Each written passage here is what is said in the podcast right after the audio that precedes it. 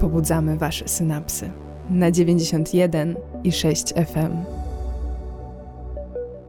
dr Elżbieta Romanik. Specjalistkę od technologii oczyszczania gazów z Wydziału Inżynierii Środowiska Politechniki Wrocławskiej. Dzień dobry. Nasza egzystencja wiąże się z zanieczyszczeniami, czy tego chcemy, czy nie. Jak bardzo to jest powszechny problem, że nawet nie mając świadomości tego, kupując ubrania, kupując jakiekolwiek jedzenie, robiąc cokolwiek, po prostu żyjąc, produkujemy odpady. Jak świadomie zarządzać tymi odpadami? Tak, to prawda. Każda nasza decyzja konsumencka, każda nasza decyzja życiowa jest związana z zostawianiem pewnego śladu. Śladu wodnego, tego śladu, który nam mówi o ilości wody, która została zużyta do wyprodukowania danego produktu oraz śladu węglowego, czyli ilości zanieczyszczeń do powietrza, która została wprowadzona w momencie, kiedy ten produkt powstawał. Czasem nawet sobie nie zdajemy sprawy z tego, że zakup nowego ubrania, zakup czekolady, zakup jedzenia, nasze wybory dotyczące dojazdu do pracy, wyposażenia domu są związane z emisją ogromnych ilości zanieczyszczeń, czy to do powietrza, czy do wody, czy właśnie powstawania odpadów.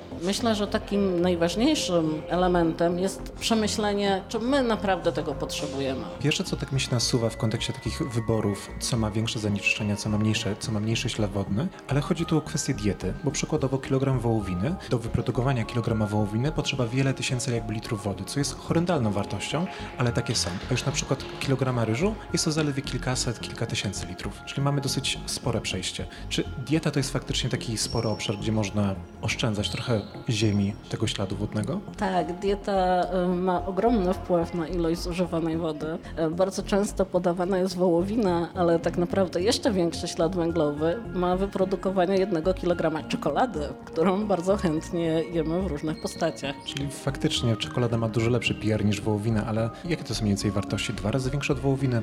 Trochę więcej?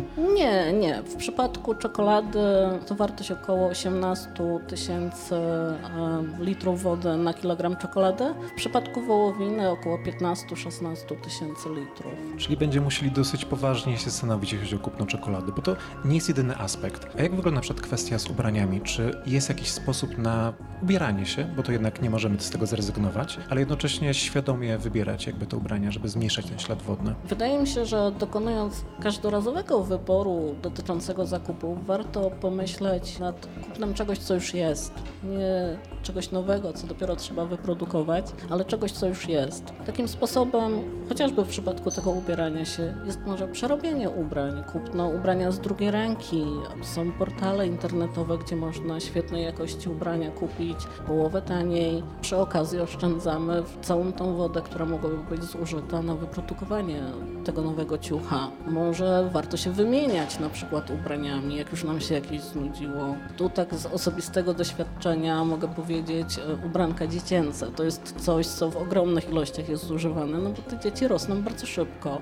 We Wrocławiu jest taka świetna inicjatywa Dzielciuch, gdzie po prostu te ubranka można oddać, jeżeli dziecko już wyrosło i wziąć za darmo kolejny rozmiar. Ostatnio też coraz częściej się mówi o śladzie węglowym e, mediów społecznościowych. No, nie było to dość popularne kiedyś, ale teraz e, coraz częściej porusza się ten temat. I czy to rzeczywiście jest istotny problem? Myślę, że tak i coraz bardziej. Używając telefon komórkowy, nie zdajemy sobie sprawy, że tak naprawdę każda minuta scrollowania mediów społecznościowych powoduje emisję dwutlenku węgla. Musimy w jakiś sposób ten telefon wyprodukować. No ale dobra, już go mamy.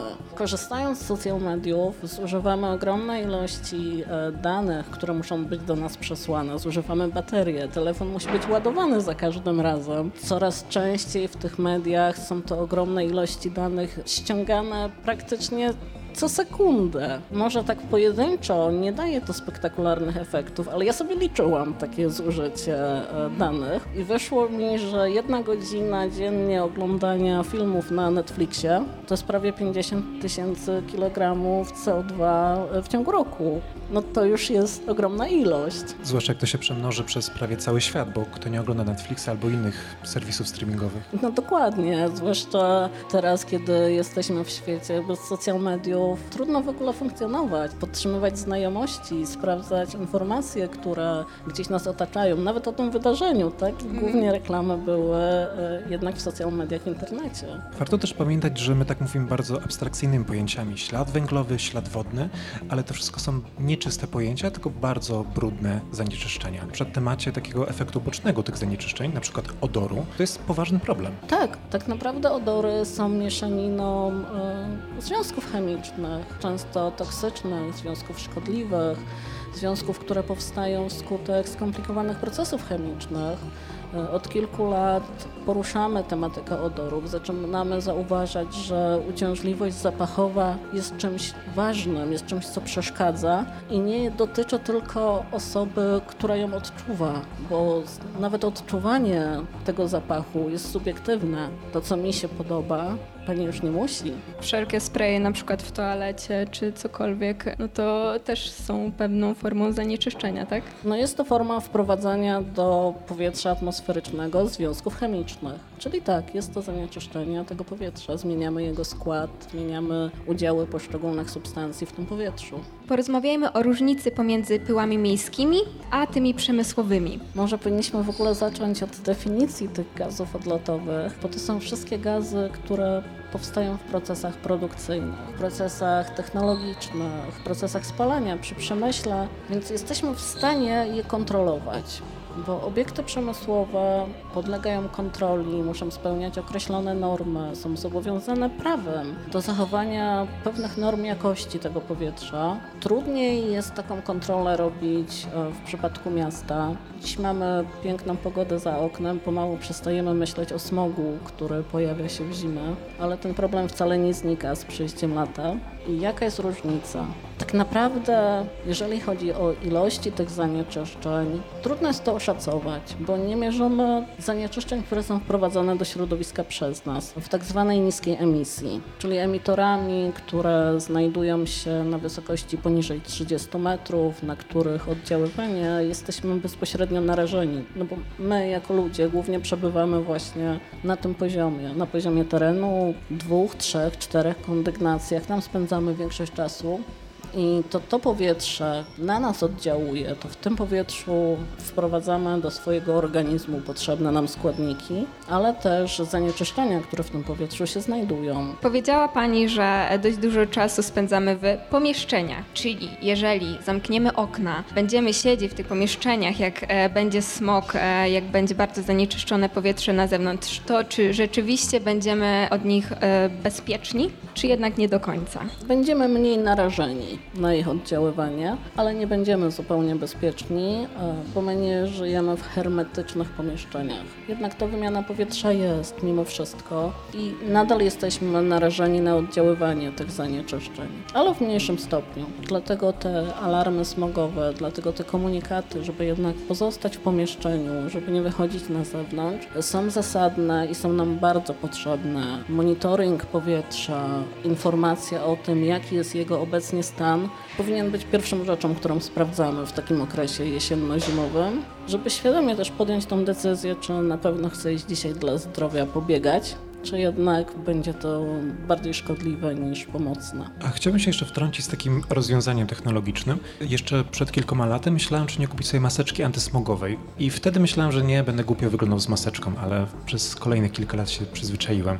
I czy to wciąż jest jakby dobre rozwiązanie? Czy to wciąż jest chwyt marketingowy, czy jednak coś, co realnie może pomóc? To zależy, jaka to będzie maseczka. Jak często ją wymieniać, bo to dokładnie, też jest istotne. Dokładnie. Maseczki w naszej przestrzeni zagościły kilka lat temu z zupełnie innego powodu. A pomału jesteśmy do nich przyzwyczajeni, więc na pewno obawa o to, że będę śmiesznie wyglądać, nie, już nie będzie w żaden sposób zasadna.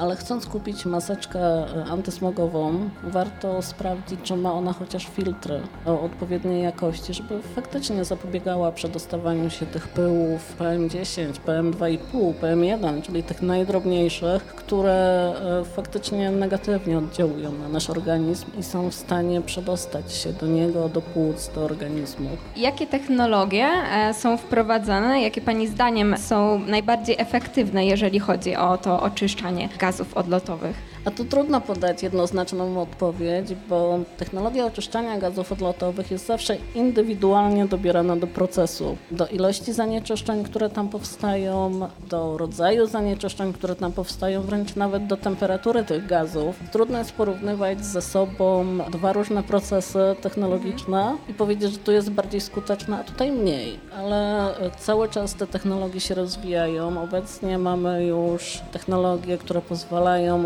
zatrzymać zanieczyszczenia gazowe, zanieczyszczenia pyłowe na poziomie 99,9%. Dlatego te źródła przemysłowe mają coraz mniejszy udział w zanieczyszczaniu powietrza. Warto chyba też może zapytać o taką dosyć kosmicznie brzmiącą technologię dla kogoś spoza branży, ale chodzi o wychwytywanie właśnie CO2 bezpośrednio z powietrza. I niektórzy właśnie mówią, że to jest święty graal, jeśli chodzi o globalne ocieplenie, który wyłapie całe te wszystkie wiele milionów ton z powietrza. Czy to jest w ogóle pieśń przyszłości, czy to bardziej taka ciekawostka na poboczu głównego nurtu? Obecnie tych technologii jest coraz więcej. Niestety skuteczność i ilość wychwytywanego dwutlenku węgla jest znikoma w stosunku do tego, co jest wprowadzane. Czytałem ostatnio wyniki badań mówiące, że w ciągu roku taka e, instalacja, ta największa, która obecnie istnieje na świecie, jest w stanie wychwycić z powietrza tyle dwutlenku węgla, co wprowadzamy tam w ciągu 3 sekund. Czyli można powiedzieć, że wciąż chyba takim najtańszym, najbardziej skutecznym sposobem na pobieranie dwutlenku z węgla jest sadzenie roślin i drzew. Nawet nie sadzenie, tylko zachowywanie tych dorosłych, które są. Podstawową zasadą w ogóle w ochronie powietrza jest nie niszczyć, nie wprowadzać tych zanieczyszczeń, czyli zapobiegać, a nie leczyć jak mówi to nasze przysłowie. Więc najlepiej byłoby ograniczyć emisję tego dwutlenku węgla, niż później martwić się o to, jak ją usunąć z tego powietrza. Czyli chodzi o takie myślenie z wyprzedzeniem przyszłościowe, z którym chyba jako ludzie mamy spory problem. Tak i tak naprawdę od tego zaczęliśmy też naszą dzisiejszą rozmowę. Powinniśmy świadomie podejmować każdą decyzję, nasze wybory konsumenckie, nasze wybory życiowe, aby minimalizować zanieczyszczenie tego powietrza, żeby świadomie funkcjonować na tym świecie. Czyli możemy powiedzieć, że z czekoladą lepiej chodzić na bakier, niestety, albo odrobinę mniej kupować, z wołowiny zrezygnować, bardziej subtelnie dobierać właśnie nasze wybory modowe. Może niekoniecznie potrzebujemy nowej kolekcji wiosennej i może czasem trochę przehamować z Netflixem. Tak i przede wszystkim e, skupić się na tym, co mamy w najbliższym otoczeniu. Korzystać z lokalnej żywności, z lokalnych dostawców, bo nawet jeżeli zrezygnujemy z mięsa, zrezygnujemy z czekolady, będziemy wybierać warzywa i owoce, które muszą do nas przejechać przez kilka krajów, to tak naprawdę niewiele oszczędzamy w ten sposób. Mamy transport. Każdy przedmiot, który powstaje, każda nasza decyzja, każda rzecz, która została wytworzona, zostawia swój ślad od momentu, kiedy zaczyna powstawać, od pomysłu tak naprawdę, do czasu, kiedy trafi na składowisko. Jeżeli mówimy o zanieczyszczeniach, to trafi do atmosfery. Więc musimy patrzeć trochę szerzej niż tylko to, co my widzimy.